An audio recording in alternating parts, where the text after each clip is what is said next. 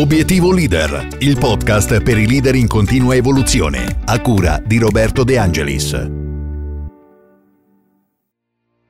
Non hai l'impressione che ci sia sempre meno coerenza in giro? Se parliamo di leadership parliamo di un modus vivendi che è caratterizzato da tanti aspetti e tra questi c'è proprio la coerenza, ossia la capacità di far seguire alle parole i fatti. Oggi si inneggia alla coerenza perché, eh, come tante altre cose, va di moda, ma la domanda che dovremmo farci è, dietro alla facciata c'è la sostanza? E allora in questa pillola voglio fare una chiacchierata sulla coerenza, appunto, giusto per tenere a mente quanto sia importante, quali sono i tipi di coerenza eh, più importanti a mio avviso e che tipo di implicazioni può avere la sua mancanza nella vita di squadra o in un'organizzazione. Ma prima di iniziare, come sempre, benvenuta o benvenuto su Obiettivo Leader, il podcast che parla di leadership e approcci di management che aiutano a gestire in maniera ottimale le squadre. Sono Roberto De Angelis e se non sai perché ti sto parlando di questi argomenti, allora ti lascio il link nella descrizione dell'episodio, in modo che tu possa andare lì e vedere un po' che cosa ho fatto e che cosa faccio oggi all'interno delle aziende. Se ti interessano questi contenuti, allora vai e clicca sul tasto Segui e poi sulla campanella, per rimanere sempre al passo con le nuove uscite. E in ultimo, se vuoi, in descrizione c'è anche il link per iscriverti alla newsletter mensile gratuita con tante altre riflessioni utili. Allora, ti definisci una persona coerente? Se sì, su quale parametro ti stai basando?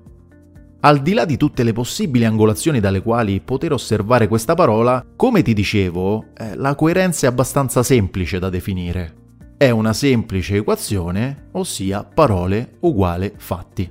Tecnicamente appunto potrei fermarmi qui, quindi potrei chiudere qui la pillola. Quali altre riflessioni è possibile mettere in piedi quando si parla di coerenza? Bisogna semplicemente essere coerenti tra quanto detto e quanto fatto, punto. In realtà credo che ci siano alcuni tipi di coerenza che meritano un po' il diritto di prelazione, diciamo così, eh, cioè secondo me pesano di più sul piatto della bilancia. Mi riferisco ad una sorta di scala gerarchica dove ai piedi ci sono quei tipi di coerenza che se non possediamo eh, non possiamo dire di essere coerenti. E allora voglio condividere con te due tipi di coerenza che a mio avviso dobbiamo perseguire per riuscire ad essere dei buoni leader, ma un passo prima rispetto a questo ragionamento dobbiamo perseguire per riuscire ad essere delle buone persone. La prima è la coerenza sui valori. Questo aspetto ovviamente non tocca solo la leadership, ma parla proprio della persona, di chi sono, di che cosa è importante per me. Perciò in ordine di importanza sta proprio al primo posto, perché non posso essere prima di tutto una buona persona e poi un buon leader se non sono allineato con i miei valori. Se dico quindi di essere una persona che, non so, ha a cuore il rispetto degli altri e poi durante l'anno ho dei comportamenti distruttivi, eh, insulto i miei collaboratori e ad ogni problema faccio scoppiare un caso, eh beh, è un po' difficile pensare che io abbia questo come valore. La coerenza sui valori è importante perché se disattesa mina di molto la fiducia delle persone e il clima di squadra e fai attenzione perché se questi due nuclei diventano instabili, quindi se fiducia e clima di squadra diventano instabili, e le conseguenze possono essere disastrose, tipo bomba atomica, ecco. Passiamo invece all'altro tipo di coerenza, ossia quella sulla visione.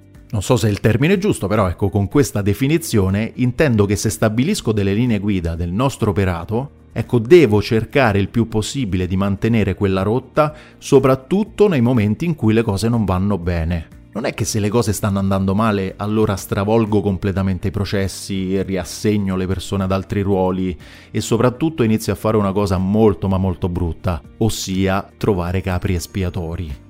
Attenzione però a non confondere questo concetto, quindi il concetto di coerenza sulla visione, con quello di rigidità. Non sto dicendo che non si possano cambiare le cose in corso d'opera, attenzione, è questo il punto focale. Anzi, ben venga il cambiamento, ma deve essere frutto di un'attenta analisi e non deve avvenire sulla scia emotiva di situazioni che apparentemente sembrano non andare nel verso giusto.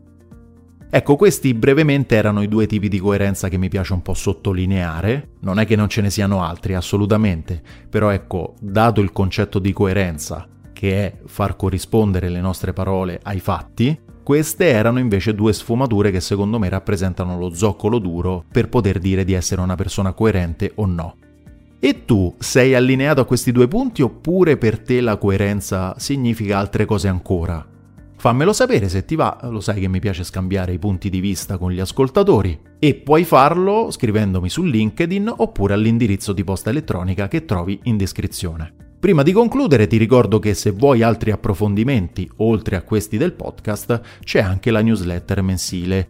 Dunque non mi rimane altro che ringraziarti e come sempre augurarti una buona leadership.